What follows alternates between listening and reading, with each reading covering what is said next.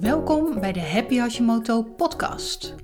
De podcast waarin ik jou meeneem in de wereld van de traagschildklier en ik je informeer en inspireer om op basis van weetkracht relaxed te gaan werken aan het verminderen van jouw restklachten. Enige tijd geleden vroeg ik jou, de luisteraar, om vragen in te sturen voor internist-endocrinoloog Daniëlle Steenvoorde.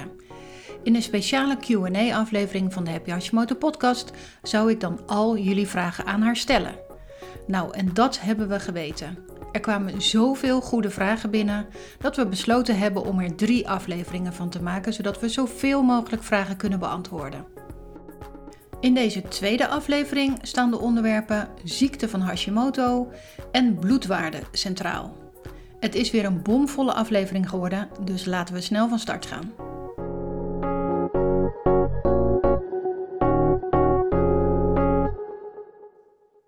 Op mijn oproep om vragen in te sturen voor internist, endocrinoloog en leefstijlarts Daniëlle Steenvoorde is zo massaal gereageerd dat er drie podcastafleveringen nodig gaan zijn om de meeste van jullie vragen te beantwoorden. Dus ook vandaag is wederom Daniëlle Steenvoorde mijn gast. Daniëlle, welkom.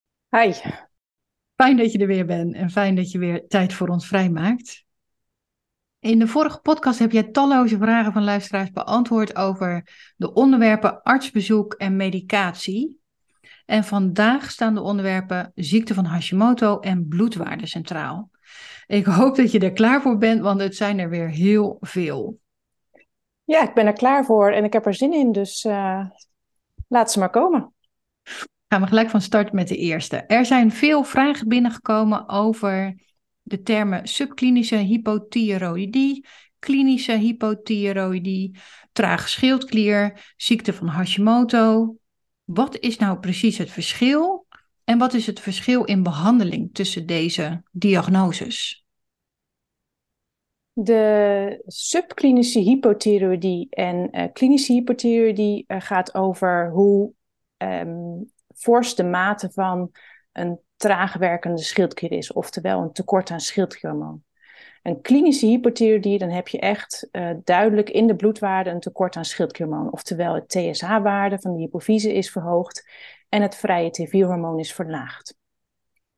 De subklinische hypothyroïdie, uh, daar zit het een beetje op het randje, wat wil zeggen de T S H-waarde van de hypofyse is verhoogd, maar het vrije T vier-hormoon zit nog binnen de normaalwaarde, de referentiewaarde van het laboratorium.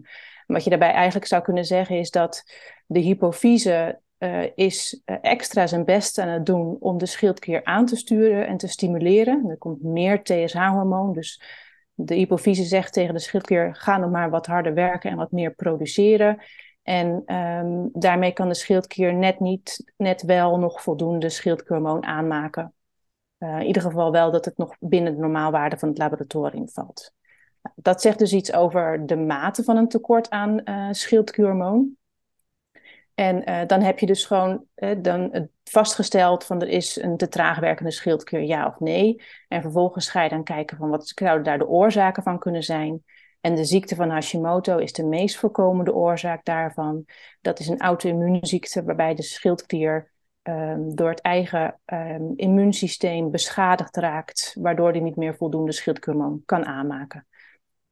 Um, het verschil in behandeling um, is um, in principe voor een te traag werkende schildklier, ofwel een tekort aan schildklierhormoon hetzelfde. Je geeft schildklierhormoon tot de waarden weer uh, hoog genoeg zijn. Wel zit er een verschil in behandeling tussen een subklinische of een klinische hypothyroïdie.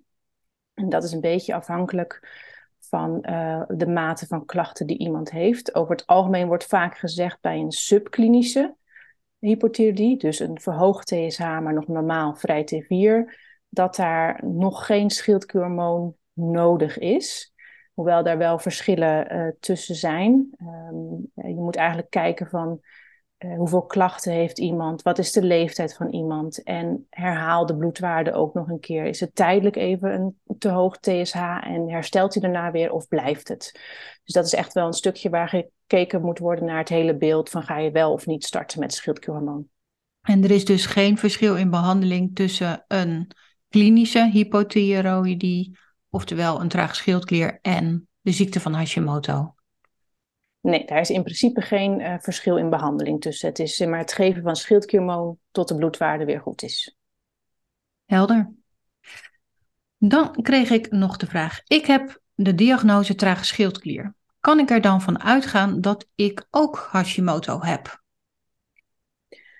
Ja, maar die kans is wel het grootst. Het is niet zeker, maar ongeveer eh, nou ja, zeg negentig tot vijfennegentig procent van de mensen die de diagnose trage schildklier krijgen, daarbij is de ziekte van Hashimoto de oorzaak.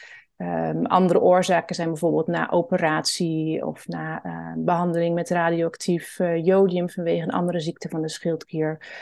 Um, maar dan weet je vaak al dat dat de reden is waardoor je een uh, te trage schildklier hebt. Dus um, als er geen verder bloedonderzoek gedaan wordt um, naar antistoffen, dan kan je er wel, de, de kans is verreweg het grootst dat je inderdaad de ziekte van Hashimoto hebt. Maar dat zou je wel graag bevestigd willen zien.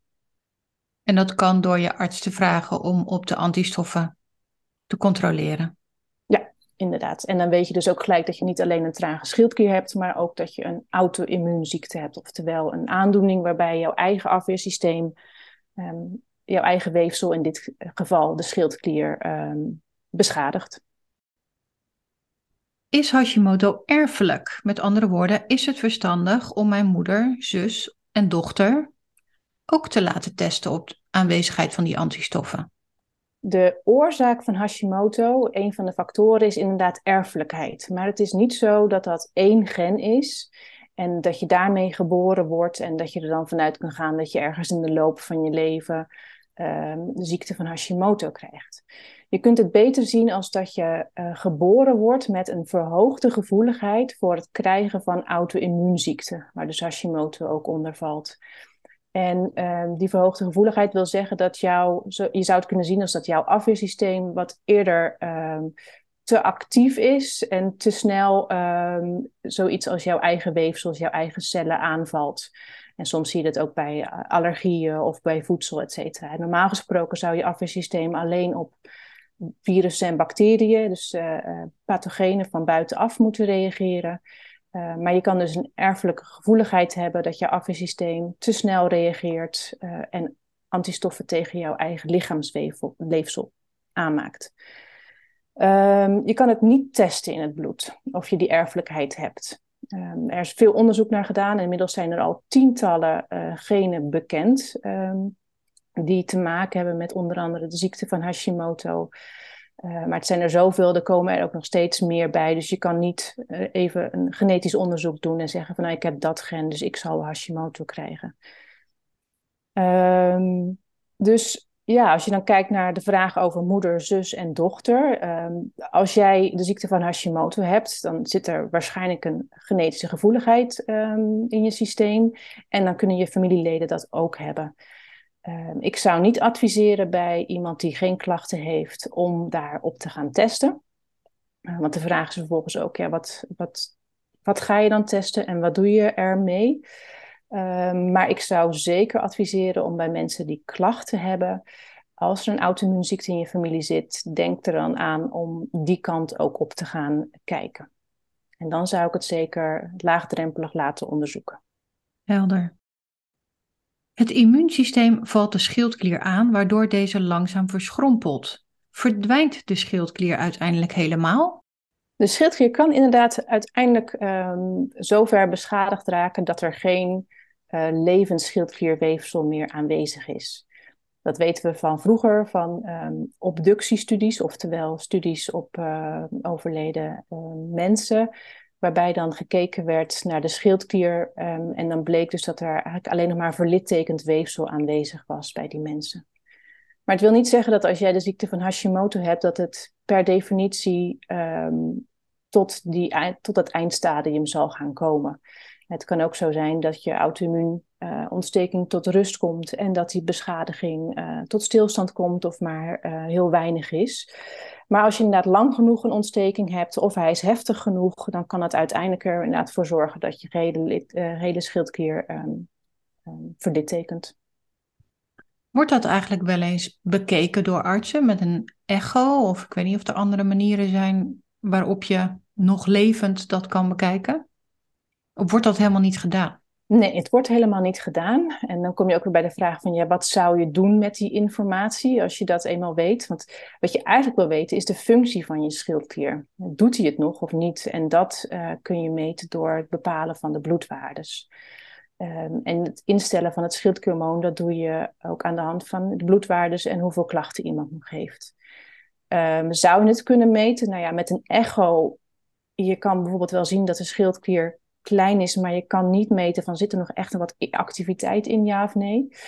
Uh, nou ja, de chirurg uh, zou het kunnen zien, maar uh, zoals uh, makkelijk te begrijpen is, wordt dat natuurlijk niet gedaan. Um, hè, met, een, met een mes uh, kijken of je schildklier nog uh, um, aanwezig is. En er zijn ook wel uh, functionele scans, scintigrafie heet dat, waarmee gekeken kan worden naar Uh, de activiteit van een schildklier, maar dat wordt nooit gebruikt om te kijken um, of er nog actief uh, schildklierweefsel aanwezig is bij de ziekte van Hashimoto, omdat je daar uh, met die informatie uiteindelijk niks, uh, niks doet. Nee, begrijp ik. Maar als je dus al jarenlang schildkliermedicatie slikt, kan je daar eigenlijk niet meer achter komen of er überhaupt nog zelfstandig functioneren is. Ja, het zou kunnen. Dan stop je al je schildkliermedicatie. En dan uh, kijk je hoeveel eigen schildklierhormoon je nog hebt. Maar dat is natuurlijk ook iets wat je niet gaat, uh, gaat doen. Dat is best tricky, want dan kan je je ja. flink beroerd ja. gaan voelen. En ja, dan daarom. weer opbouwen. Ja, ja, ja. Ja. Ja. Helder. Mij is verteld dat de daling van mijn antistoffen niets te maken heeft met in remissie gaan. Maar het feit dat mijn schildklier nu helemaal verschrompeld is. Hoe weet ik nu hoe het zit? Deze vraag ligt dus een beetje in het verlengde van de vorige vraag. Weet jij ja. iets? Um, ik denk dat je daar um, nooit helemaal goed achter kan komen. Het klopt inderdaad dat uh, als je schildklier helemaal verschrompeld is, oftewel er is geen levend schildklierweefsel, geen levende schildkliercellen meer aanwezig, dan uh, zullen ook inderdaad de antistoffen zullen gaan, zullen ook gaan dalen. Dat klopt, uh, maar de daling van antistoffen kan ook door een hele hoop andere dingen komen. Door verschillende leefstijlfactoren, hè, die van invloed zijn op een auto-immuunziekte. Um, dus je kan, je kan daar weinig over zeggen um, in aanvulling op de vorige vraag. Um, dus dat, um, dat antwoord zou je nooit helemaal krijgen. Jammer. Is toch interessant. Ja. Ik heb Hashimoto en sinds kort ook vitiligo. En voor de luisteraars, dit is een auto-immuunziekte waarbij uh, het pigment van de huid wordt aangevallen, waardoor er witte plekken in de huid ontstaan. En nu hoor ik dat auto-immuunziektes vaak in drieën komen. Hoe weet ik of ik een derde heb met al mijn vage klachten? Nou, dat is een hele mooie vraag. En dat is ook inderdaad een vraag waar ik als arts zijnde ook Uh, vaak in mijn achterhoofd uh, mee bezig ben als ik uh, met een patiënt uh, uh, in consult ben. En uh, het is wel grappig, want ik heb vaker gehoord van het komt in drieën. Nou, ik vraag me af of dat, waar dat vandaan komt, dat het er per se drie moeten zijn. Want dat ken ik absoluut niet uit de praktijk. Dus ik zou ook zeker niet uh, me vastpinnen op van het, het zullen er drie zijn. Dus ik moet net zo lang doorzoeken tot ik uh, drie vinkjes uh, heb. Dus laat dat alsjeblieft los. Uh, het is wel zo, uh, mede door, hè, uit de eerdere vraag, je genetische gevoeligheid voor het krijgen van auto-immuunziektes, dat je daar meer kans op hebt. En um, als je dan vage klachten hebt, is het heel erg lastig. En het belangrijkste is dat je dan samen met een, uh, een, een arts op zoek gaat uh, van waar zou het op kunnen wijzen. En dat is heel belangrijk om te kijken naar klachten. Um, he, waar zijn, wat voor klachten heb je, wat speelt er, heb je bepaalde symptomen. Uh, als een soort van ja, detective werk moet je dan op zoek gaan uh, naar clues die ergens aan kunnen wijzen. Nou, dat is dus de anamnese, is het vraaggesprek, uh, eventueel lichamelijk onderzoek. Um, die zijn daar het allerbelangrijkste in. En dan heb je natuurlijk nog op het moment dat je daar een bepaald vermoeden hebt, uh, kun je dan verder aanvullend onderzoek doen naar de bepaalde auto-immuunziekte waar je aan denkt. Hè. Veel genoemde bij Hashimoto zijn de coeliakie, oftewel de echte glutenallergie en uh, vitamine B twaalf tekort op basis van uh, auto-immuunontsteking van maagcellen. Uh, en daar kun je uh, onderzoek naar doen, naar die antistoffen in het bloed. Een andere wel um, interessant um, um, uh, overwegingspunt is van, ja, weet je, het, het stukje van, ga je, zou je dan niet gewoon alle auto-antistoffen die bekend zijn willen bepalen in je bloed? En dat is wel een filosofisch vraagstuk en ook een ethisch stuk van, ja, uh, als dat kan, zou je dat willen bepalen allemaal?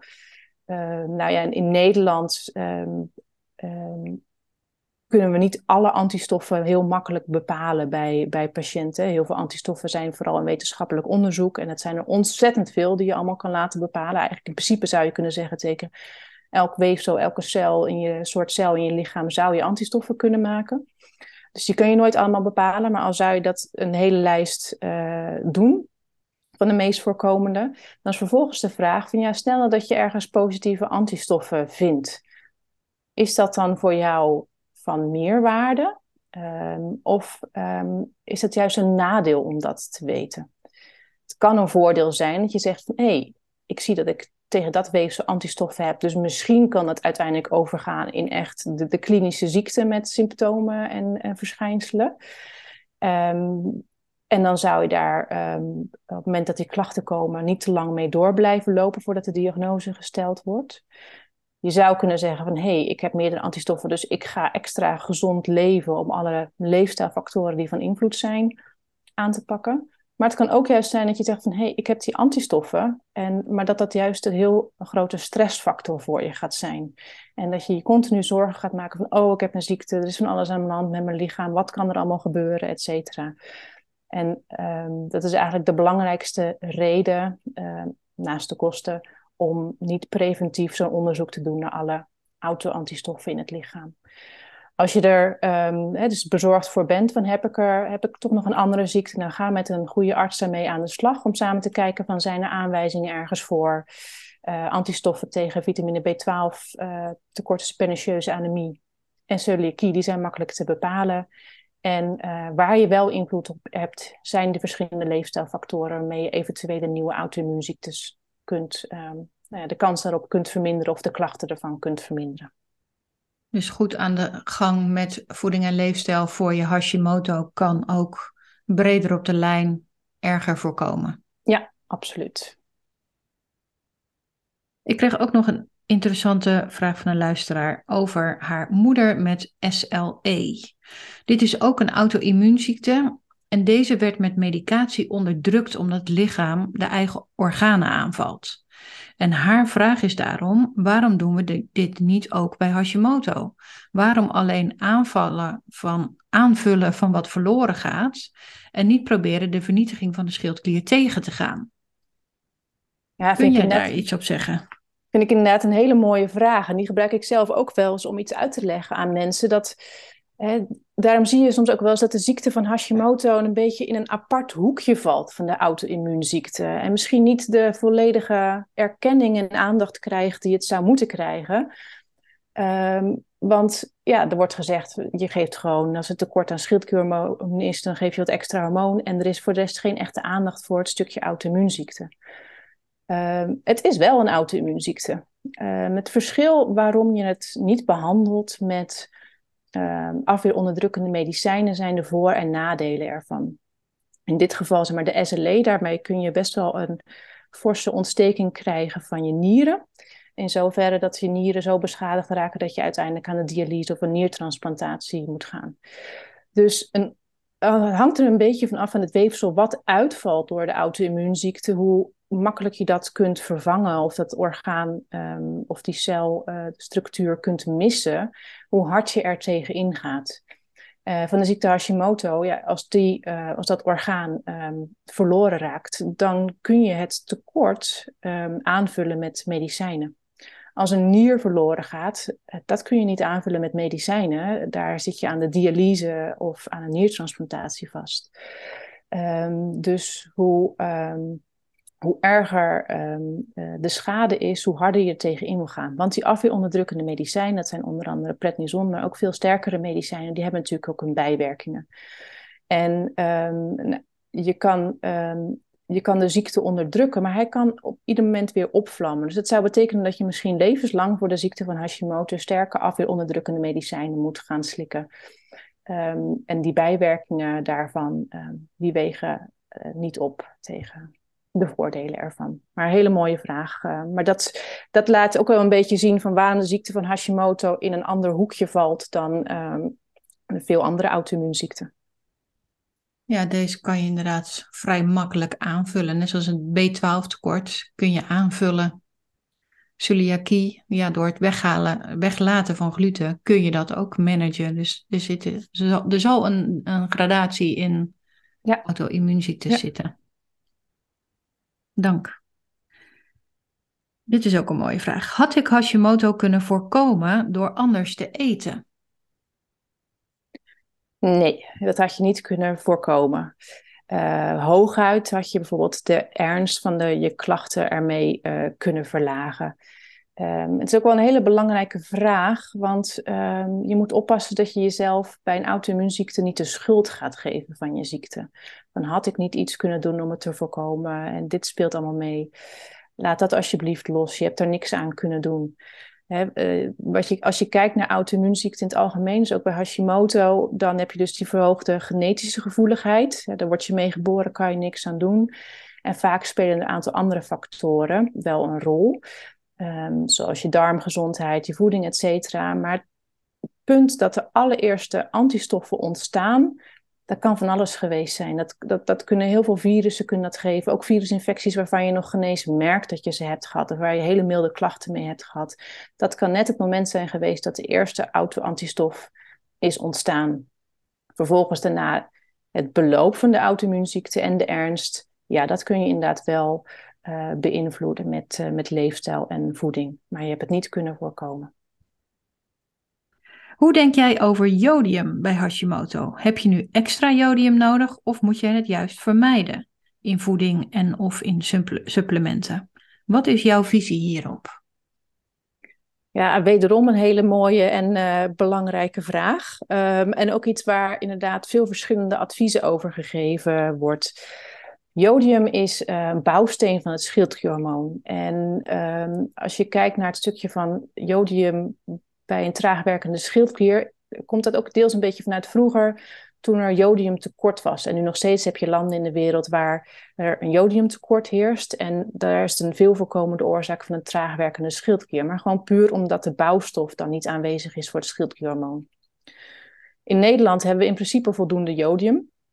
Um, in principe zeg ik, want um, het is jaren geleden op een gegeven moment toegevoegd aan het bakkerszout, waardoor iedereen voldoende binnenkreeg. Maar nu zijn er steeds meer mensen die geen uh, gewoon brood meer eten, of in ieder geval niet meer het bakkerszout binnenkrijgen. Dus uh, er ontstaat wel wat meer jodiumtekort ook weer in, uh, in de westerse wereld. Als je kijkt naar Hashimoto, Um, wordt er soms wel eens gezegd van ja, geef extra jodium, want dan uh, kan je weer genoeg schildklierhormoon maken. Maar er is uit meerdere studies bekend dat een overmaat aan jodium juist de ziekte van Hashimoto kan verergeren. Wordt gezien in bijvoorbeeld landen waarbij er gestart is met jodiumsuppletie, dat de hoeveelheid uh, mensen met Hashimoto of traagwerkende schildklier dan, dan juist gestegen is en dat de hoeveelheid antistoffen ook kunnen stijgen. Dus in zoverre kan een overmaat aan jodium de ziekte verergeren. Dus ik uh, geef wel het advies om een overmaat aan jodium te vermijden. Ga alsjeblieft niet heel veel jodium slikken om je Hashimoto uh, te verbeteren. Um, maar ik adviseer hem eigenlijk een beetje gewoon de, de dagelijkse hoeveelheid jodium binnen te krijgen. En dat kun je ook nazoeken op Um, Uh, uh, de website van het uh, voedingscentrum kun je kijken van ja, waar zit nou allemaal voeding in en dan kan je een beetje uh, jodium in en dan kan je wat inschatten hoeveel je binnenkrijgt. Een beetje rond de honderdvijftig tot tweehonderd uh, microgram jodium per dag. Dus als je echt te weinig binnenkrijgt, dan zou ik zeggen vul het aan tot de aanbevolen dagelijkse behoeften, uh, maar dus geen overmaat. Hoe kan het dat veel mensen met Hashimoto, als ze beginnen met het slikken van medicatie, afvallen, dus gewicht verliezen, en ze later dit gewicht toch weer aankomen, ondanks dat ze goed zijn ingesteld op medicatie en zelfs een lage T S H-waarde hebben? Um, dat is een vraag waarbij ik denk ik niet in één keer um, een heel goed antwoord op kan geven. Wat ik er wel over kan zeggen is, um, zelf herken ik het in mijn praktijk niet zo dat mensen met het verhaal komen van aanvankelijk kon ik afvallen en later kwam ik weer aan. Uh, dus ik weet niet uh, of dat nou echt heel vaak voorkomt. Ik geloof zeker wel dat, dat, mensen, dat er mensen zijn bij wie dit gebeurt. Uh, maar als je kijkt naar het algemeen stuk van goed ingesteld zijn en nog steeds uh, niet kunnen afvallen of nog steeds uh, makkelijk aankomen in gewicht, dan uh, kunnen daar meerdere redenen voor zijn. Dus dat is ook weer iets wat je eigenlijk per persoon moet, moet bekijken. Uh, een paar veel voorkomende dingen. Als, er iets, uh, als, je, als je darmgezondheid of je voeding niet uh, optimaal zijn, of je hebt insulineresistentie, um, dan kan dat ervoor zorgen dat je uh, niet goed afvalt. Uh, als je te veel stress hebt, stresshormoon zorgt er ook voor dat je niet goed je, um, uh, je vet uh, verbrandt. Uh, dus dat kan allemaal uh, meespelen. Dus daar moet je echt per persoon naar kijken. Um, en verder in het algemeen gezegd over eerst afvallen en dan weer aankomen. Ik ken het wel andersom bij de ziekte van Graves. Dat mensen als ze te snel werkende schildklier hebben, vallen ze af. En op het moment dat ze dan weer normaal het schildklierhormoon krijgen, dan, dan, dan komen ze weer flink aan. En zo zelfs ook weer even wat, wat meer. En dat is natuurlijk ook wel in het algemeen bekend van mensen die afvallen met een dieet en daarna weer aankomen. Ja, het heeft toch ook iets te maken met het vetweefsel. Hè? Het zijn niet gewoon losse vetcellen, maar het is echt een hormoonorgaan vetweefsel. Um, dus uh, dat kan er ook weer voor zorgen dat je weer op het um, uh, normale gewicht, of je, je, je vorige gewicht uh, terechtkomt.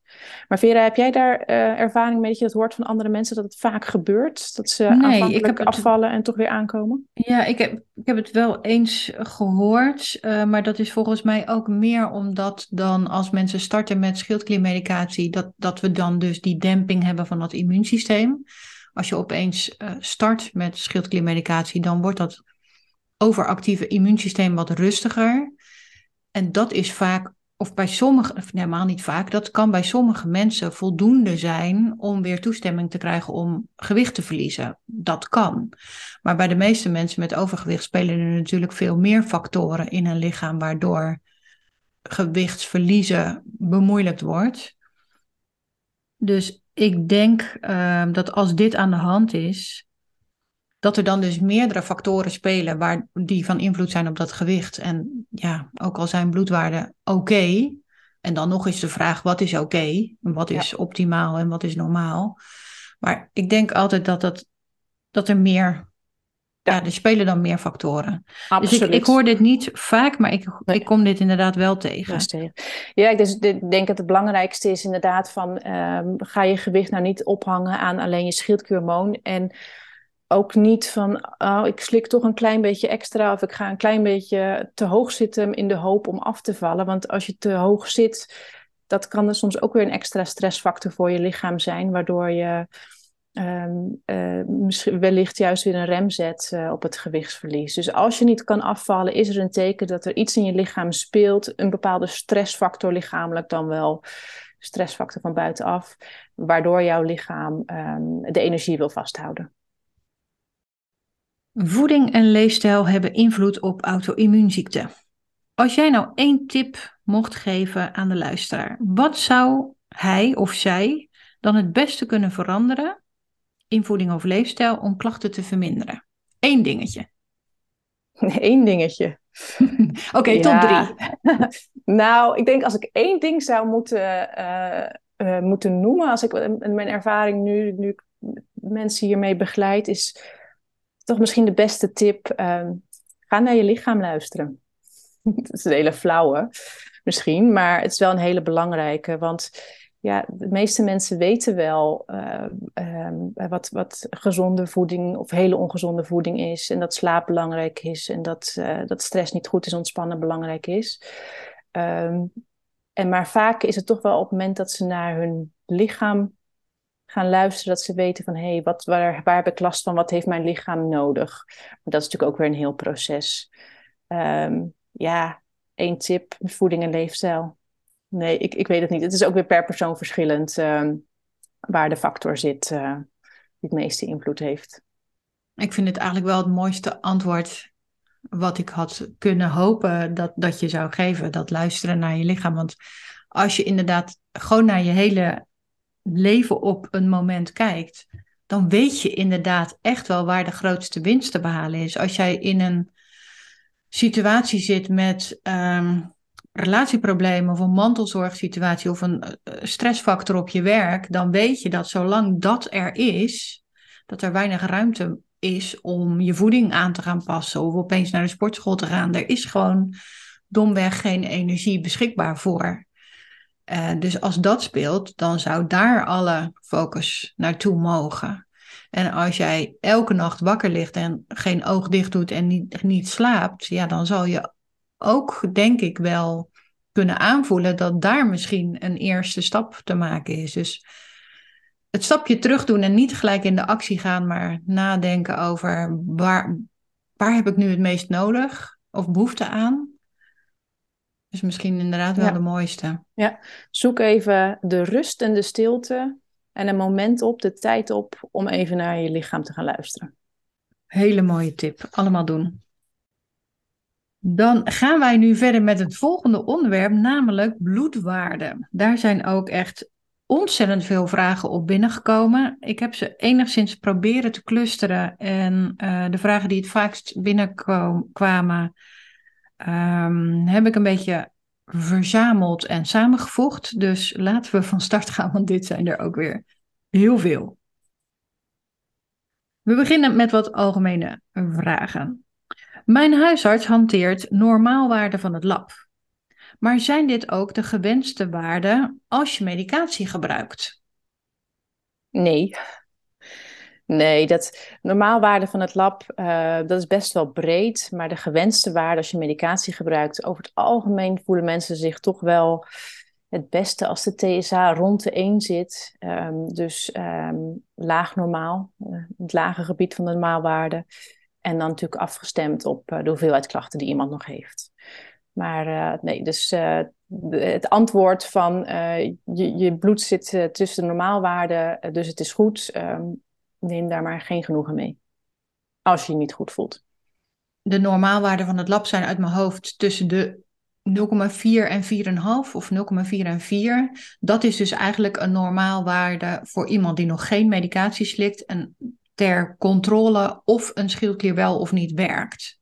Zo kan ik het een beetje zien. En als die buiten de range valt en er wordt een diagnose gesteld, trage schildklier en of Hashimoto, dan krijgt iemand medicatie. En dan is dus eigenlijk die nul komma vier vier niet langer uh, voldoende om te zeggen, nu heb je goede waarde. Dan moet je dus eigenlijk lager gaan zitten met de T S H.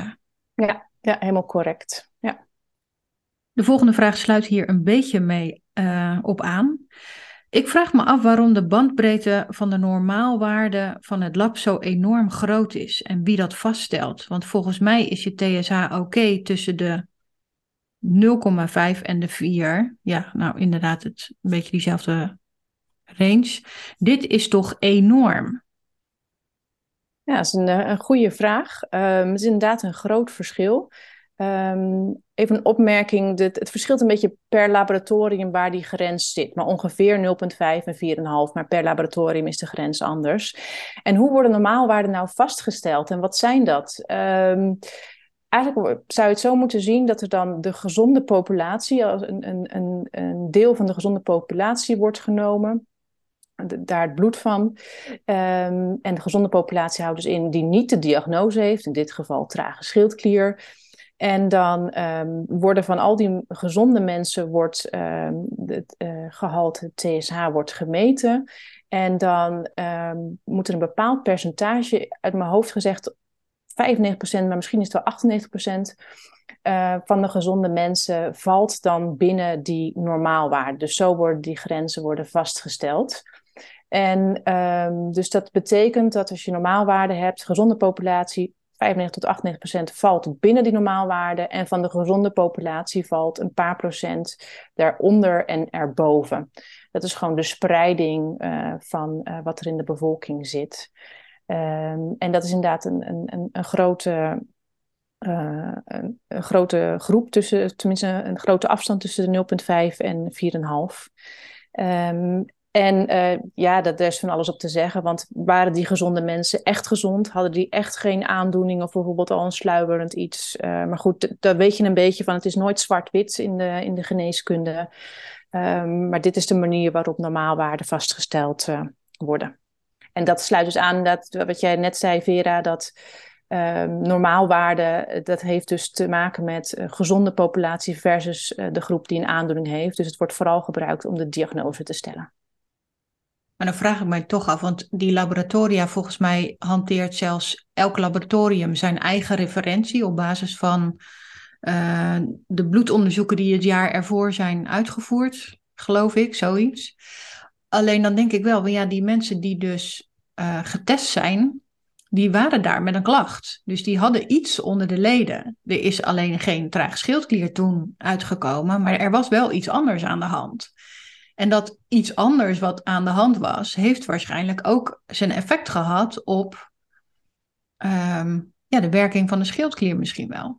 Dus ik vraag ja. me dan toch af, in hoeverre is gezond gezond? Ja, ja klopt inderdaad. Ja. Maar hey, je moet wat. Ja, precies. Je moet ergens een je moet een grens hebben. hebben. Ja. Maar het dit is, is dan om te grens, weten dat het. Ja, ja en je moet, het is goed om te weten dat het niet, dus dat het niet zwart-wit is. En daar moeten artsen zich ook uh, bewust van zijn. Dus altijd blijven nadenken. De volgende vraag past hier ook weer precies in. En wat is het verschil tussen normaalwaarde en optimale waarde? Ik kom die twee termen uh, wisselend tegen op internet. Wat is wat? Ja, normaalwaarde zoals ik het zie is dus inderdaad zeg maar de gezonde populatie versus mensen die wel de aandoening hebben. Um, met zeg maar de kanttekening van wat we hiervoor gezegd hebben, het is nooit honderd procent. En optimale waarde is waar iemand uh, zich het beste bij voelt. En um, dat is niet alleen voor schildklierhormoon, maar dat kun je ook in het hele stukje hebben over mineralen en vitamines. Uh, waar is het verschil tussen niet ziek zijn en gezond zijn en tussen optimaal gezond zijn en je optimaal voelen? En um, optimaal waarden zijn dus die waarden waar jij als individu uh, je het beste bij voelt. Dus optimale waarden voor mij kunnen ver- verschillen van, uh, van de optimale waarden voor jou? Ja. En daarnet hoorde ik jou al zeggen dat voor mensen die medica- schildkliermedicatie slikken, is de optimale waarde van T S H vaak rond het gebied van de één à twee. Ja, als je dat echt een bloedwaarde wil weten waar je op wilt richten, um, dan is dat het. Maar dat dus niet alleen de bloedwaarde, veel belangrijker. Um, hoe voelt iemand zich erbij?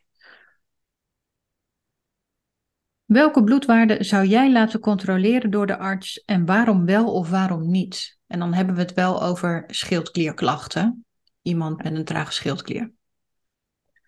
Um, en ik ga er dan even vanuit dat het iemand is die de diagnose nog niet heeft, versus iemand die de diagnose wel al heeft. Als je de diagnose nog niet hebt, dan um, zou ik zeggen uh, T S H en vrij T vier, gewoon ook wat in de richtlijn staat.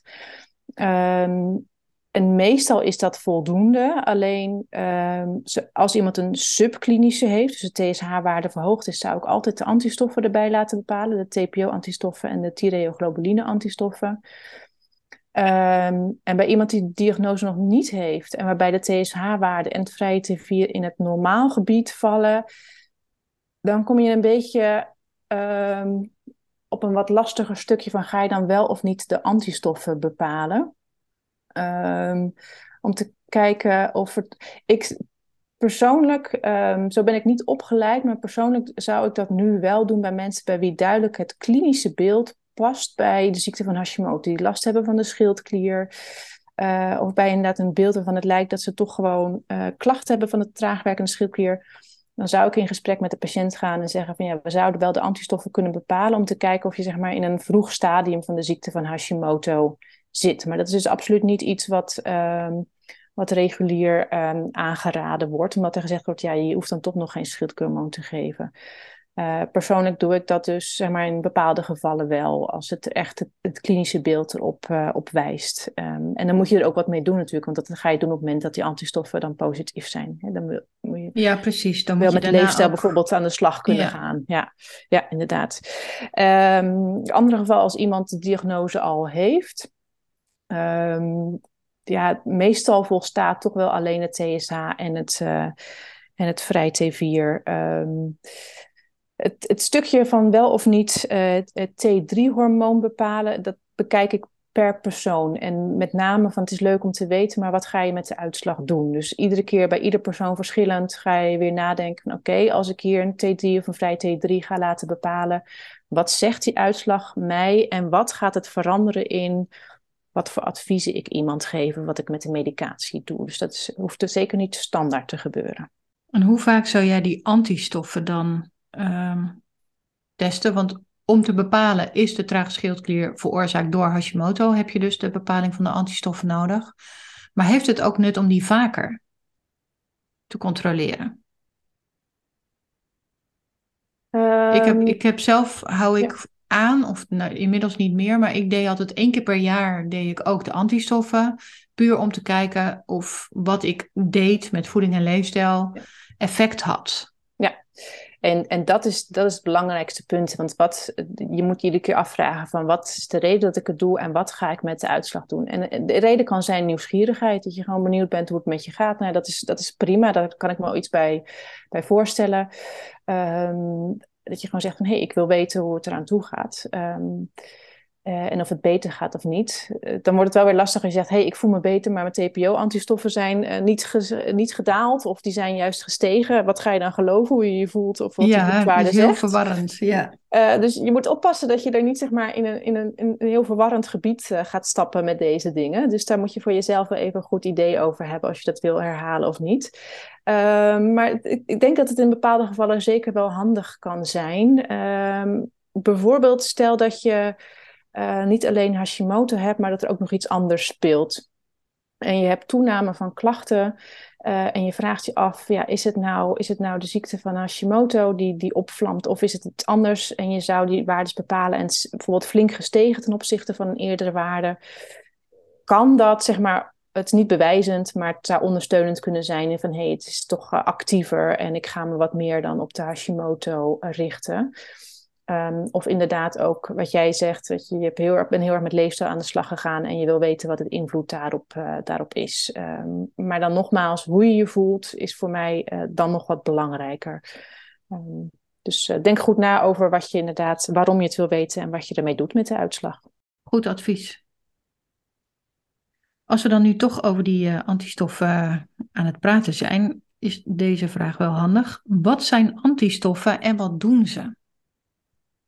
Antistoffen zijn uh, eiwitten die gemaakt worden door bepaalde cellen van het afweersysteem. Die eiwitten, je kan er een plaatje voor opzoeken, maar het ziet er een beetje uit als een, uh, als een Griekse ei. En uh, de cellen van het afweersysteem die deze antistoffen maken, dat zijn de B-cellen. En die maken deze eiwitjes en wat deze eiwitten doen, die kunnen zich hechten, een soort van plakken aan Uh, de cel of het weefsel waar ze op gericht zijn. En idealiter zou dat een bacterie um, bijvoorbeeld zijn. Uh, maar bij een auto-immuunziekte um, hechten ze zich dus aan iets van het, uh, um, het lichaam zelf. En bij allergie aan iets van voeding bijvoorbeeld. Of een andere stof waar je allergisch voor bent. Um, en waarom zijn die antistoffen? Want zelf, er wordt vaak gedacht dat die antistoffen de, het stofje zijn die de schade um, aanrichten. Maar dat is helemaal niet zo. Ze gaan gewoon alleen maar aan um, de cel zitten. En zij dienen ertoe om de andere cellen van het afweersysteem, en dan met name de T-cellen, om die um, naar de juiste plek toe uh, te brengen. Want die T-cellen, dat zijn, hè, en ook de N K-cellen, maar de T-cellen zijn de echte soldaten van het afweersysteem. Die maken de schade, die veroorzaken de ontsteking met allerlei ontstekingsstoffen, de cytokine, et cetera, en, het, en het, uh, het doden van de cel. Um, maar dat zou je kunnen zien als hele sterke soldaten, maar die wel een beetje blind zijn. Uh, dus ze moeten geholpen worden om op de juiste plek terecht te komen. En die hechten zich aan het andere deel van die uh, antistoffen, van die eiwitten. Dus die antistoffen hechten zich aan de cel, in dit geval uh, of aan de structuur. Bijvoorbeeld bij de Hashimoto de T P O of de thyreoglobuline. En vervolgens uh, kunnen de andere cellen, de T-cellen, kunnen die structuur vinden en daar hun, uh, hun werking doen, hun, uh, hun strijd. En wat is dan het verschil tussen anti-T G en anti-T P O? Dat is het, de structuur waar de antistof tegen gericht is bij T P O. Dat is het enzym uh, T P O. Um, en het thyreoglobuline, dat is een andere structuur in de schildklier. Um, he, waar de um, schildklierhormonen um, ja, meegemaakt worden. Een soort van hulpeiwit is dat. Um, en het is ook niet zo dat het nou alleen daartegen gericht is, die, die ontsteking. Maar je hebt ook schade eromheen. Dus het zijn niet zozeer dat de, de schildkliercellen waar de antistoffen tegen gericht zijn. Dat zijn deze eiwitten. Maar de schade die in het hele proces ontstaat, ook rondom, um, dat, is, uh, dat is de reden waarom de schildklier beschadigd uh, raakt. Want als er een T G of een T P O wordt opgeruimd door de T-cellen, dan doen zij dat in een ontstekingsreactie. En die ontstekingsreactie zorgt eigenlijk voor die schade breder in de schildklier. Kan ik het zo makkelijk vertalen? Ja, het is, het is niet helemaal zo volgens mij. Want het is ook volgens mij nog niet helemaal duidelijk of het nou echt alleen tegen de T G of de T P O gericht is. Um, omdat het niet helemaal zichtbaar gemaakt kan worden hoe zo'n ontstekingsreactie verloopt. Hè? Of is dat een, een bijproduct van de, de ontstekingsreactie?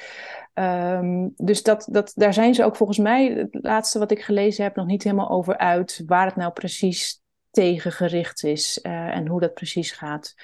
Um, maar wat dus wel duidelijk is, die antistoffen zijn er. Het zijn uh, structuren die in de schildklier voorkomen.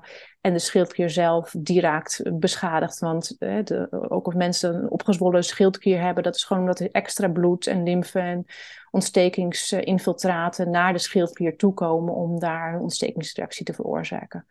Maar hoe het precies gaat, welke structuur tegen welke, op dat kleine niveau, um, volgens mij is dat nog niet volledig opgehelderd. Zal de komende jaren meer en meer over bekend worden, denk ik. Ja.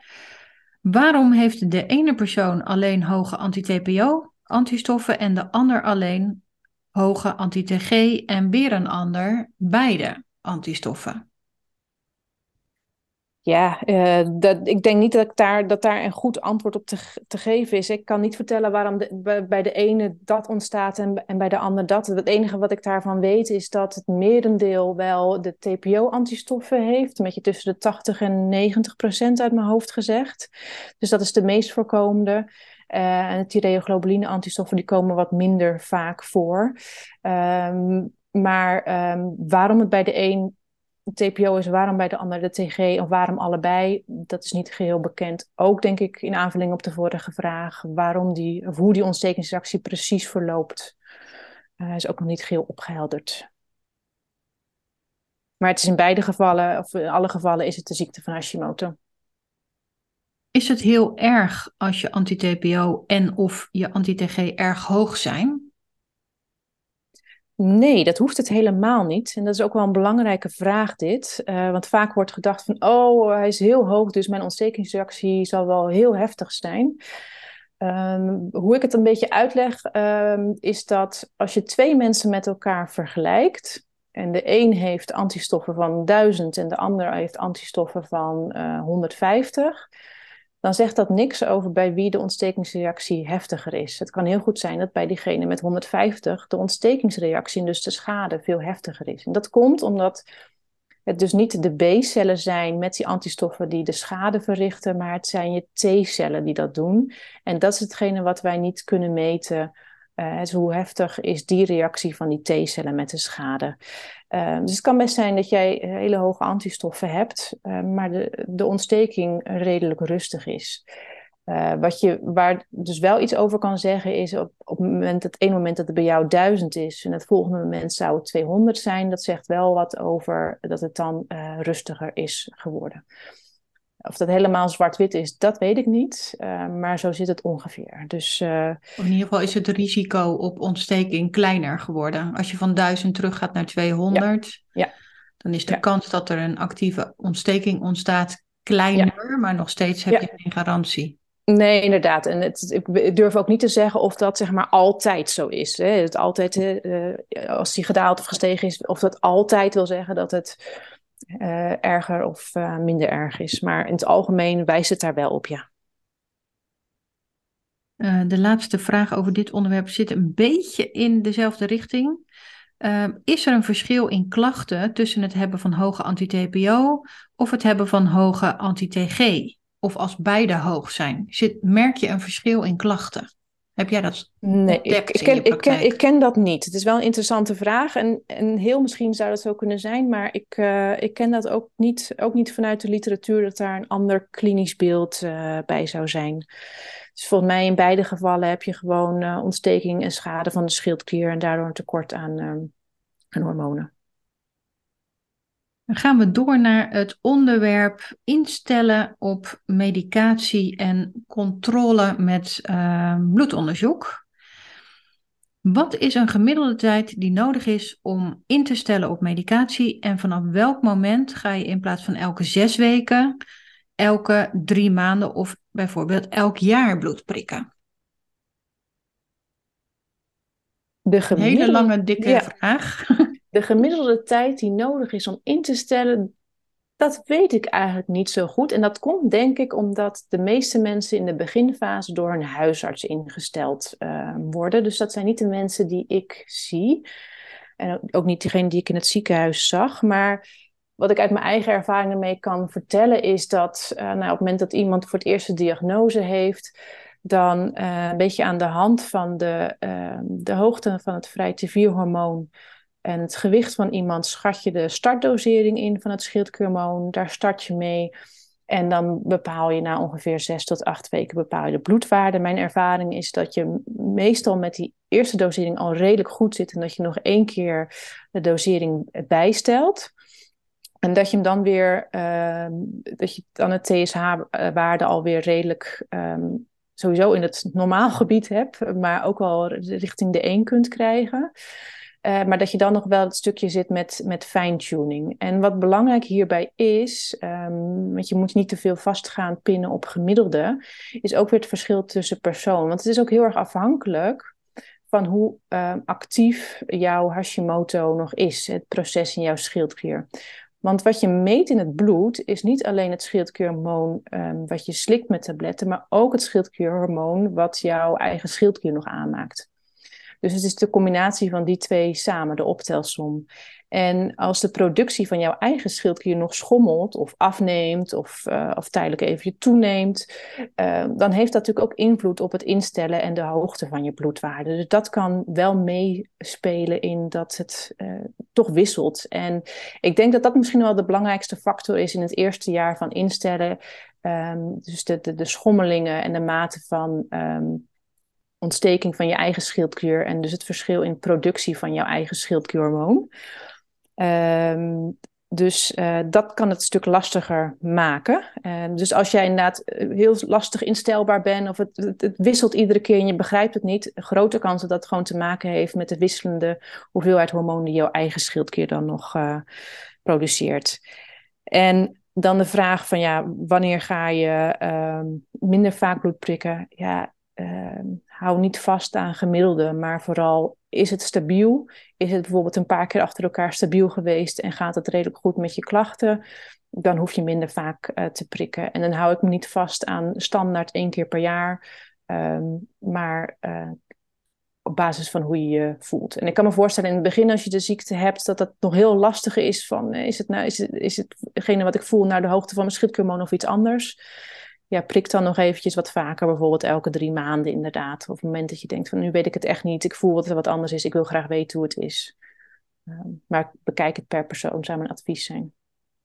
Ja, ik hoorde regelmatig wel mensen zeggen van ja, volgens mijn huisarts ben ik nu goed ingesteld. Dus we kunnen nu volstaan met één keer per jaar, maar ik ben er niet gerust op. Maar mijn huisarts wil niet vaker, omdat ik in het normaal gebied zit. Is het dan... een idee om toch de huisarts um, van je, ja, je twijfel op de hoogte te stellen of je zorg, dat je denkt van ik, ik, ik heb er geen goed gevoel bij, mag ik niet toch?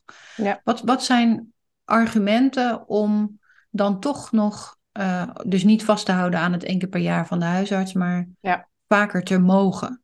Ja, het eerste waar ik dan aan denk is dat, het dan, hè, dat de huisarts dan wellicht ook niet... Uh, heel scherp heeft dat de eigen productie van de schildklier nog kan schommelen. Vooral in de hele actieve fase van je auto-immuunziekte. Uh, want dan zou je... Het lijkt een beetje dat de gedachte is van... oké, okay, we hebben de juiste hoeveelheid voor jou gevonden... en zolang je gewicht niet ontzettend verandert... zal je wel op deze hoeveelheid blijven. Uh, en dan vergeet je dus de schommelingen van je eigen productie. Uh, dan vergeten ze dus eigenlijk de auto-immuuncomponent ja, van de ja, trage schildklier. Ja, ja, absoluut.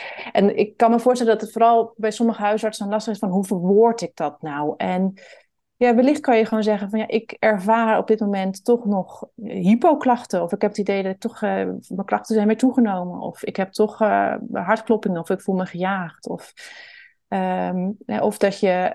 Um, als je dat makkelijk kunt bespreken, het stukje kunt noemen van ja, ik, wat nou als mijn eigen productie van mijn schildklier, of die nou veranderd is. Hè? Dus dan, maar ik zou het met name, denk ik, um, gooien op klachten die je ervaart. En dat ja. daar verandering bijvoorbeeld in is gekomen.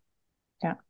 Helder. Maar dat is lastig als je dan... Hè, dat, de, maar het belangrijkste is om er gewoon goed in gesprek te gaan met je huisarts. En te benoemen wat je twijfel is en welke klachten je ervaart.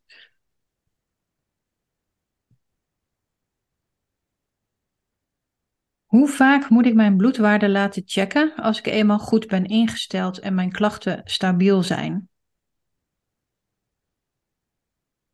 Uh... En welke bloedwaarde moet ik ja. dan laten checken? Ik denk dat als je inderdaad je klachten stabiel uh, zijn en je bent uh, al een tijdje niet veranderd qua dosering, dan zit je inderdaad met ongeveer één keer per jaar goed. Ik zou het wel op ongeveer één keer per jaar houden om uh, geleidelijke veranderingen die je niet geheel opmerkt, om die uh, wel tijdig uh, met bloedonderzoek uh, op te merken. Ehm... Uh, Dus dat zou ik ja, wel ongeveer één keer per jaar aanhouden. Uh, ik vind het eigenlijk veel belangrijker um, dat je gaat kijken naar je klachten en hoe je je voelt. En of je daarin kunt leren voelen van wanneer je iets te hoog of te laag afgesteld bent. Dat je daar verschil in merkt om dan op een gegeven moment je bloedwaardes te laten prikken. Um, en ook als er veranderingen in je leven optreden. Als je ineens heel fors gewicht uh, gaat verliezen of, uh, of aan bent gekomen. Of uh, de andere medicatie gaan slikken. Of een andere aandoening erbij. Of de overgang of zwangerschap. Dat soort dingen natuurlijk allemaal. Um, eh, dingen die van invloed kunnen zijn op de hoogte van je schildhormoon. Laat het dan uh, bepalen. Ja, en de belangrijkste is gewoon T S H en vrij T vier. Meestal voldoet dat wel... Um, En of je de antistoffen en het T drie hormoon nog een keer wil laten bepalen. Ja, dat moet je per keer bekijken, per patiënt. En wat je met die waardes zou gaan doen. Ja, precies. Als ik mijn bloed laat controleren, mag ik dan van tevoren eten? En mag ik van tevoren mijn medicatie innemen? Of moet ik helemaal nuchter zijn? Ja, dat is een vraag waarvan ik inderdaad weet dat daar ook veel verschillende uh, adviezen over um, gegeven worden. Ik weet ook niet of ik het allerbeste advies daarin heb. Maar um, hoe ik het altijd adviseer aan mensen is om in ieder geval op hetzelfde, uh, zoveel mogelijk op hetzelfde tijdstip van de dag te doen. Dat je het, en bij hetzelfde laboratorium. Um, dat je het met elkaar kan vergelijken. Um, Voor mij hoeven mensen niet nuchter te zijn en mogen ze gewoon de schildkliermedicatie innemen. Uh, omdat, ja, ik kan me ook al voorstellen dat als je nuchter op het laboratorium moet wachten, en vooral als je iemand bent die vroeg opstaat, dat je daar klachten van ervaart, wat niet een lekkere start van je dag is.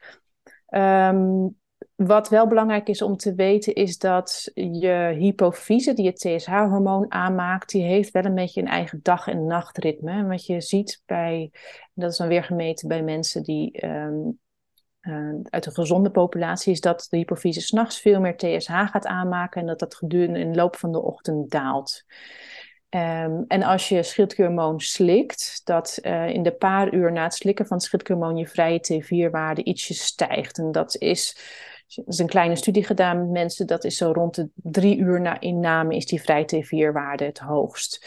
Dus eigenlijk idealiter zou je als arts daarvan ook op de hoogte moeten zijn. Dat die schommelingen er zijn. Dus als je 's ochtends uh, vroeg prikt voor het innemen van medicatie, is je vrij T vier wat aan de lage kant en je T S H vanwege dag-nachtritme aan de hoge kant. Als je drie uur na inname van je schildkliermedicatie uh, prikt, dan kan het zijn dat je vrij T vier wat aan de uh, hogere kant is van de dag. Als je het aan het eind van de dag laat prikken, dan zijn je T S H waarden... Um, ook weer wat lager. Dus daarom het belangrijkste, probeer het gewoon elke keer op hetzelfde tijdstip en bij hetzelfde laboratorium te laten te laten doen. En als dat niet gebeurt, dan uh, is het handig als jij zelf dan wel je arts weet wat deze schommelingen zijn. Van, oh, ik heb dit keer een wat hogere waarde. Oh, dat komt omdat ik nu precies drie uur na inname heb geprikt. Daarom is mijn vrij T vier wat hoger. Of, hey, mijn T S H-waarde is nu wat lager. Oh, dat komt omdat ik nu een keertje aan het eind van de dag heb laten prikken. Maar dat is wel, um, ja, wel wat ingewikkelder. Dus ik kan me voorstellen dat je daar niet... Uh, uh, dat, je dat, dat je die kennis niet gelijk in huis hebt. Dus... Um, als je één ding onthoudt, probeer het gewoon iedere keer op hetzelfde moment te doen. Precies, en als dat niet lukt, als het niet elke keer op dezelfde manier kan, dan is het dus handig om in het Excelletje waar je je waarde in bijhoudt ook even op te schrijven wat de situatie was. Had je je medicatie ingenomen? Had je al gegeten? Welk tijdstip van de dag? Etcetera. Wel, dan hebben we nog een aantal vragen over het interpreteren van bloeduitslagen. Uh, en ik leg een aantal vragen en casusjes aan je voor. Uh, deze vraag kwam van een vrouw van zestig. Mijn T S H is iets te hoog volgens mijn arts, maar mijn vrije T vier is goed. Als ik mijn medicatie ophoog, dan krijg ik last van bijwerkingen. Welke T S H-waarden zijn acceptabel nu ik in de overgang zit? Ik wil niet per se ophogen met medicatie. Ja, dat is een, een goede vraag. Um, en um, de vraag is een beetje van, hè, iets te hoog. Is het zeg maar net boven de, de grens van het laboratorium? Of zit die uh, op, op de vijftien of de twintig? Um, En wat voor bijwerkingen krijgt iemand? En hoe lang duren die bijwerkingen? Dus dat zijn allemaal wel dingen die je die per persoon moet uh, bekijken voor je echt een, een goed antwoord kunt geven. Um, wat ik in het algemeen kan zeggen is dat... Um, het is wel bekend uit studies dat... Um, maar dan hebben we het weer over de gezonde populatie. Dat um, de mensen die ouder worden... Dat komt uit lang leven studies van mensen die echt heel oud zijn geworden. Dat het erop lijkt dat op het moment dat je T S H-waarde ietsjes hoger is... Uh, dus um, boven de normaalwaarde dat die um, mensen toch wat ouder lijken te worden. Dus er lijkt wel een soort van beschermend effect op oudere leeftijd te zijn van een iets verhoogd T S H. Dat heeft dan dus een nut? Dat, dat heeft dan T S H. Inderdaad een, een nut. Hè? Dus wellicht dat je toch uh, wat minder, je metabolisme iets lager is, uh, et cetera, en daardoor een beschermend effect. Um, Ik zit niet helemaal in die studies, dus ik weet niet alle details uh, daarvan. Um, er zijn er wel meer van bekend dan wat ik nu vertel, hoor. Maar, um, maar dat is dus bij de gezonde populatie. Um, en bij mensen die de hash- ziekte van Hashimoto hebben... Ik denk dat als jouw T S H-waarde licht verhoogd is en je voelt je verder goed... Uh, en je krijgt echt langdurig uh, klachten van een hogere dosering... ja, dan zou ik als arts zijnde zeggen, nou prima wat hoger T S H. Dus de vraag welke T S H-waarden zijn acceptabel is eigenlijk, als het een beetje boven de norm is, zou ik er, me, me er niet druk om maken. Is het echt veel te hoog, dus boven de tien, vijftien, dan uh, toch zou in overleg met, ja, met je arts. Daardoor, ik zou er dan ook nog niet druk over maken, maar dan zou ik ja, per geval bekijken. Wat zijn de klachten, wat zijn de bloedwaardes, wat is de algehele gezondheid, het iemand andere ziektes, et cetera. En... Ja. Uh, kan je misschien een heel klein snufje ophogen en kijken hoe dat gaat.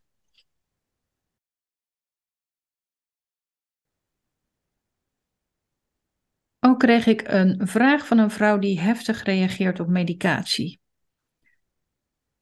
T S H is licht verhoogd, maar onder de tien, dus ergens tussen de vier komma vijf en de tien denk ik dan. En vrije T vier is laag, maar wel boven de tien. Hoe erg is het als zij geen medicatie slikt? Zijn er gevolgen voor haar organen? En bij welke waarde zou zij toch moeten overwegen om aan de medicatie te gaan? Ze ja, zit dit... nu dus duidelijk ja, op een randgrens. Ja, ja. Uh, en dat is inderdaad een beetje de vraag... wat zijn inderdaad de, de grenswaarden van dit laboratorium? Uh, laag, um, boven de tien, ik neem aan dat het dan wel verlaagd is... Uh, Zelf adviseer ik om toch wel alles te proberen om um, die waardes dan wel weer in, richting het normale gebied te krijgen. Ook omdat um, ja, het heeft, je schildklierhormoon is overal voor nodig, voor elk orgaan. Um, en uh, ook voor je immuunsysteem. En het is ook wel bekend van studies dat het, uh, uh, als zolang je nog te laag zit met schildklierhormoon, dat je de auto-immuunontsteking van Hashimoto ook moeilijk tot rust kan komen. Dat is eigenlijk de belangrijkste eerste stap om die ontsteking tot rust te brengen. Het normaliseren van je schildklierhormoon uh, moet zijn. En natuurlijk zit er een verschil tussen fors afwijkend, fors te laag of heel licht verlaagd. Maar dat is wel goed om dat in je achterhoofd te houden. Want er zijn ook mensen die zeggen, ja, ik, uh, ik heb trage schildklier, maar ik wil eerst met leefstijl de waarde weer normaal krijgen. Um, maar vergeet dan niet dat ook jouw afweersysteem schildklierhormoon nodig heeft om tot rust te komen. Want er zijn ook studies die aangeven dat op het moment dat mensen dan, die inderdaad hypothyreoïd waren, te trage schildklier hadden, dat ze, op het moment dat ze schildklierhormoon kregen, dat alleen al door dat geven, dat hun antistoffen omlaag gingen. Dus dat is wel echt duidelijk bewezen dat effect heeft op de mate van ontsteking. En ja, het heeft gevolgen voor, voor alle organen. En het, het lichaam heeft wel deels een aanpassingscapaciteit, hè, dat het uh, door zich aan te passen wel uh, uh, met wat minder schildklierhormoon Uh, aan kan. En dat, dat ken ik vooral uit de, verhalen, de gevallen van mensen die mogelijk al hele lange tijd een te trage schildklier hebben en zich daar eigenlijk prima bij voelen. Mogelijk is dat gewoon heel langzaam gegaan en heeft het lichaam zich daaraan kunnen aanpassen.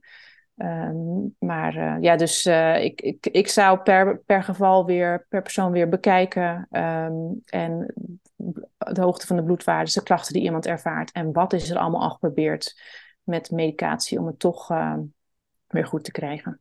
Ja, want vrouw reageert heftig op medicatie, dan kan het wellicht ook een te hoge dosis in één keer zijn of een ja.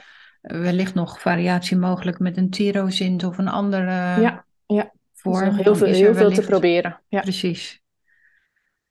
Als je hyperklachten, zoals gejaagdheid of een versnelde hartslag, uh, blijft ervaren na het ophogen van je T vier medicatie, maar je bloedwaarden zijn goed, is het dan schadelijk voor je lichaam? En kunnen die klachten nog afnemen in de loop van de tijd? Of is het toch verstandig je medicatie al te verlagen? Uh, nou ja, op het moment dat je hyperklachten ervaart, en met name versnelde hartslag, dat geeft eigenlijk aan dat jouw lichaam op dat moment te veel schildklierhormoon heeft. Um, en dan is de vraag van wat, hoe komt dat dan met de normale bloedwaarde? Nou ja, weet je, wat is normaal? Hè? Is het een T S H van, van één, maar uh, zou in jouw geval een T S H waarde van vier wellicht optimaal zijn voor jou? Dus wat, wat is een normale bloedwaarde? Um, en of het schadelijk is voor je lichaam, um, dat, dat is een beetje een, uh, afhankelijk van hoe, uh, hoe fors het is. Um, ik denk dat als je, als je lichte hyperklachten hebt, Um, en, het, en het duurt geen jaren lang, dan verwacht ik geen schade. Maar hè, hoe, hoe erger het is um, en hoe langer het duurt, ja, hoe meer schade je zou kunnen verwachten. En dan hebben we het over, het heeft natuurlijk invloed op je hart, um, op je hartspier. Het heeft invloed op je, op je bot, hè, de botontkalking, et cetera. Maar dat is over het algemeen alleen bij of heel fors verhoogd of, of langdurig. Dus niet te snel daarvan in de stress uh, schieten.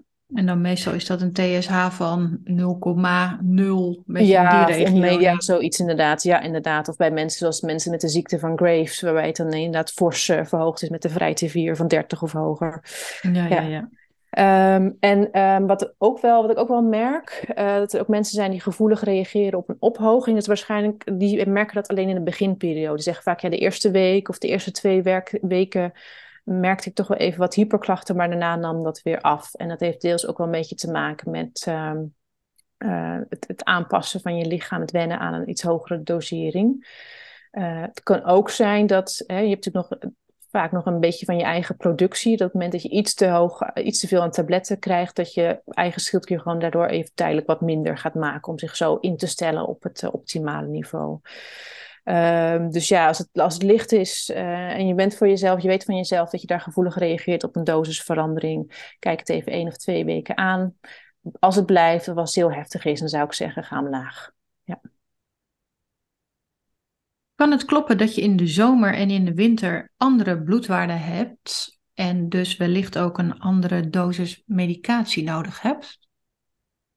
Dat kan wel kloppen, ja. We hebben allemaal uh, verschillende cycli, zomer, winter. Bij vrouwen ook de menstruatiecyclus, waarbij sommige vrouwen ook gewoon uh, de, de eerste deel uh, en het laatste deel van de cyclus uh, verschillende behoeften bemerken. Het komt niet vaak voor dat mensen het echt daadwerkelijk merken in de praktijk. Dus het verschil is volgens mij um, minimaal, maar het is er wel. En als je kijkt wat er over onderzocht is, um, dan zouden mensen mogelijk in de winter een wat hoger vrij T drie hebben en wat lager vrij T vier. En een wat hoger T S H. Dus met name wat meer omzetting van het T vier naar T drie hormoon. Dus ook ietsjes hoger T S H. Dus mogelijk wat hoger behoefte aan schildhormoon in de winter. Uh, maar het kan ook zijn dat het puur de omzetting, zeg maar, uh, in de weefsel zelf is die wat, uh, wat, wat verhoogd is naar T drie. Uh, dus ja, het, het kan. Het, het zal geen groot verschil zijn. En als er verschil zit, in de winter mogelijk wat meer uh, behoefte. Dus als je dat bij jezelf al gemerkt hebt, uh, een paar jaar na elkaar, uh, nee, je bent niet gek. Uh, het kan inderdaad, ja. Ja, je hoort ook vaak dat mensen in de winter wat uh, somberder zijn, maar daar wordt volgens mij ook vaak de link gelegd met vitamine D en niet per se met schildklierhormoon. Ja, vitamine en ook het licht.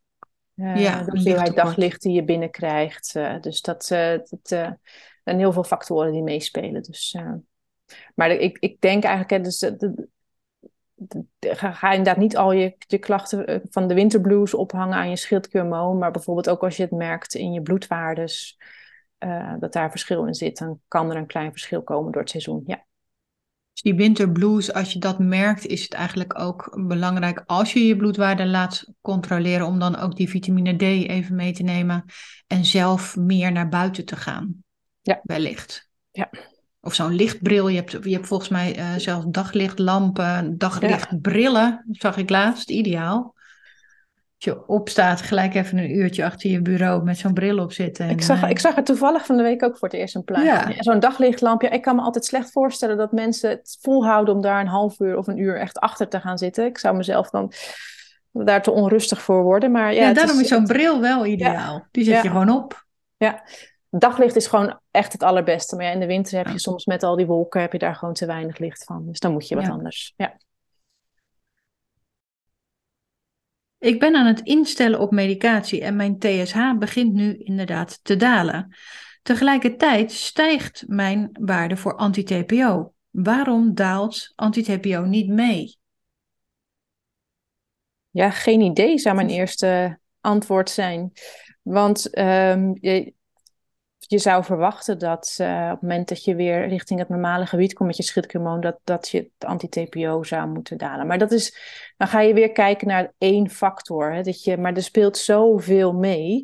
Dus puur medicatie in het instellen zou je, zou je verwachten dat je T P O daalt. Ja, als bij jou het T P O uh, stijgt, dan zou ik in eerste instantie benieuwd zijn naar van, ja, welke andere factor speelt mee in je leefstijl, waardoor die ontsteking uh, kan verergeren.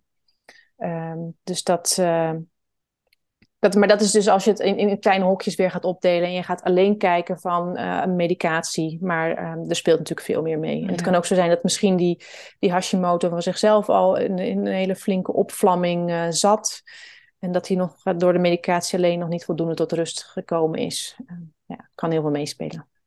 Is helaas niet zo simpel, hè? Was nee. het maar zo simpel? Nee, we, we, we zijn in het Westen gewend om een groot probleem in kleine stukjes op te delen, want dan is het makkelijker te begrijpen. Ja. En dat is absoluut zo. Alleen in de gezondheid kan dat soms tegen je werken als je het uh, in onderdelen gaat uh, verdelen. Zeker. En niet meer naar het geheel kijkt.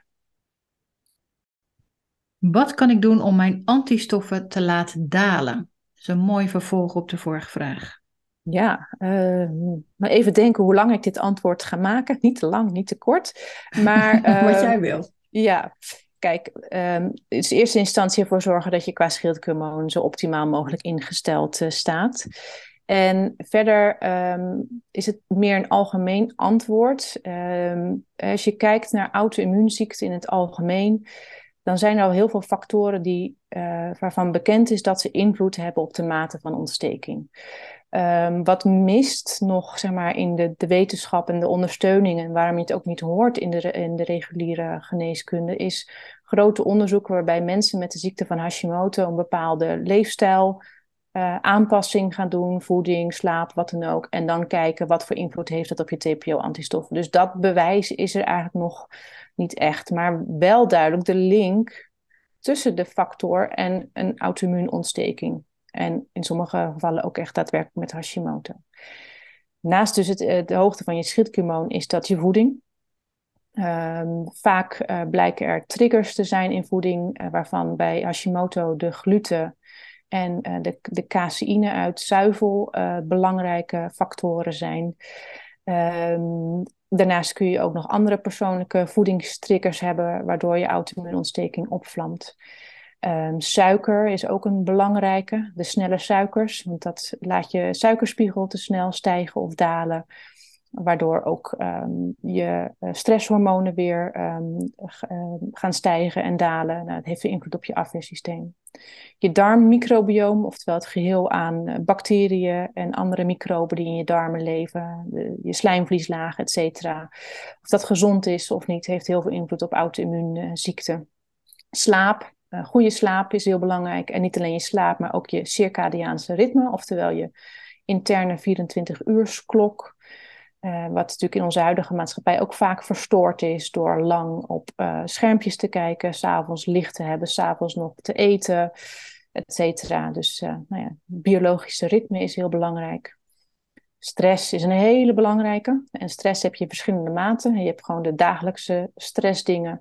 Je hebt de grote, grote dagelijkse stressfactoren, zoals een relatie die niet lekker loopt, of werk waar je niet op je, op je plek zit. Maar ook um, stressfactoren van vroeger, trauma's um, of uh, onveilige jeugd. En dat hoeven niet hele grote dingen in de jeugd te zijn, maar ook kleine dingen, waardoor je toch altijd wel een wat alerter stresssysteem heeft. Nou ja, stresshormoon heeft absoluut invloed op um, je afweersysteem en de mate van je reactie. En daarentegen kan je dus met ontspanningstechnieken zoals meditatie, mindfulness, wandelen in de natuur en je eigen zingeving het weer tot rust uh, brengen. Um, en daarnaast heb je nog een aantal andere dingen. Um, dus de hormoonverstoorders zoals de, de, de toxines, de, de plastics, de B P A's. Um, amalgaam kan soms een probleem geven. Virusinfecties, um, nou ja, van alles en nog wat. Uh, maar je kan dus met leefstijl, door steeds gezonder te leven, Um, zeker wat aan je auto-immuunontsteking doen. Mooi uitgebreid uh, antwoord. Heb jij nog aanvullingen of informatie die je wilt delen over het onderwerp bloedwaarde?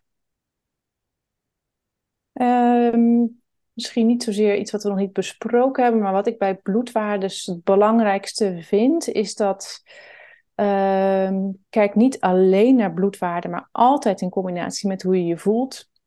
En um, denk bij bloedwaarden altijd na van wat ga je doen met, met de uitslag. He, dus van tevoren bedenken voor je iets gaat laten prikken. Wat, wat, wat ga ik ermee doen als de uitslag hoog is of laag is of niet. Uh, dus dan ga je voor jezelf echt goed nadenken van uh, waarom wil ik het eigenlijk weten.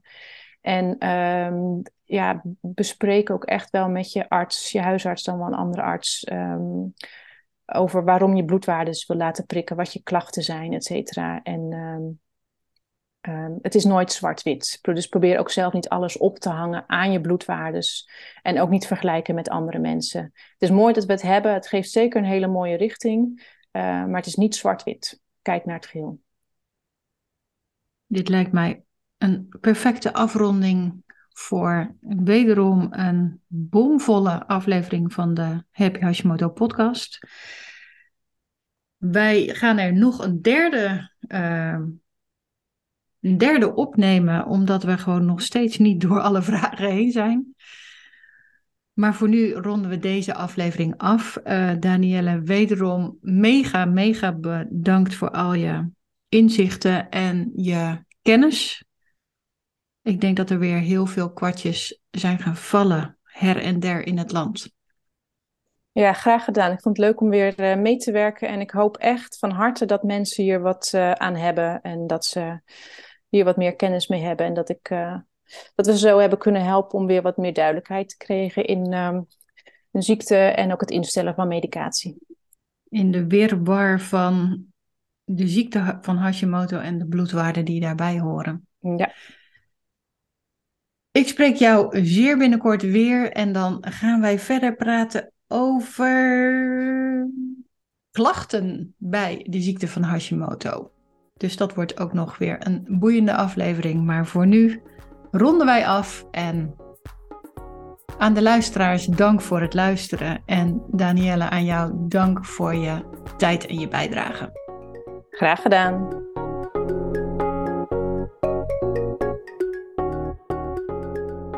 Bedankt voor het luisteren. Ik hoop dat je weer een aantal tips en aanknopingspunten voor jouw herstel hebt mogen ontvangen. Wil je nu geen aflevering meer missen? Abonneer je dan op de Happy Hashimoto podcast door op de knop abonneer of subscribe te klikken in jouw favoriete podcast app. En ben je heel enthousiast over deze podcast? Laat dan gelijk een mooie review voor me achter. Zo kunnen we samen nog meer mensen helpen. Alvast bedankt en tot de volgende aflevering.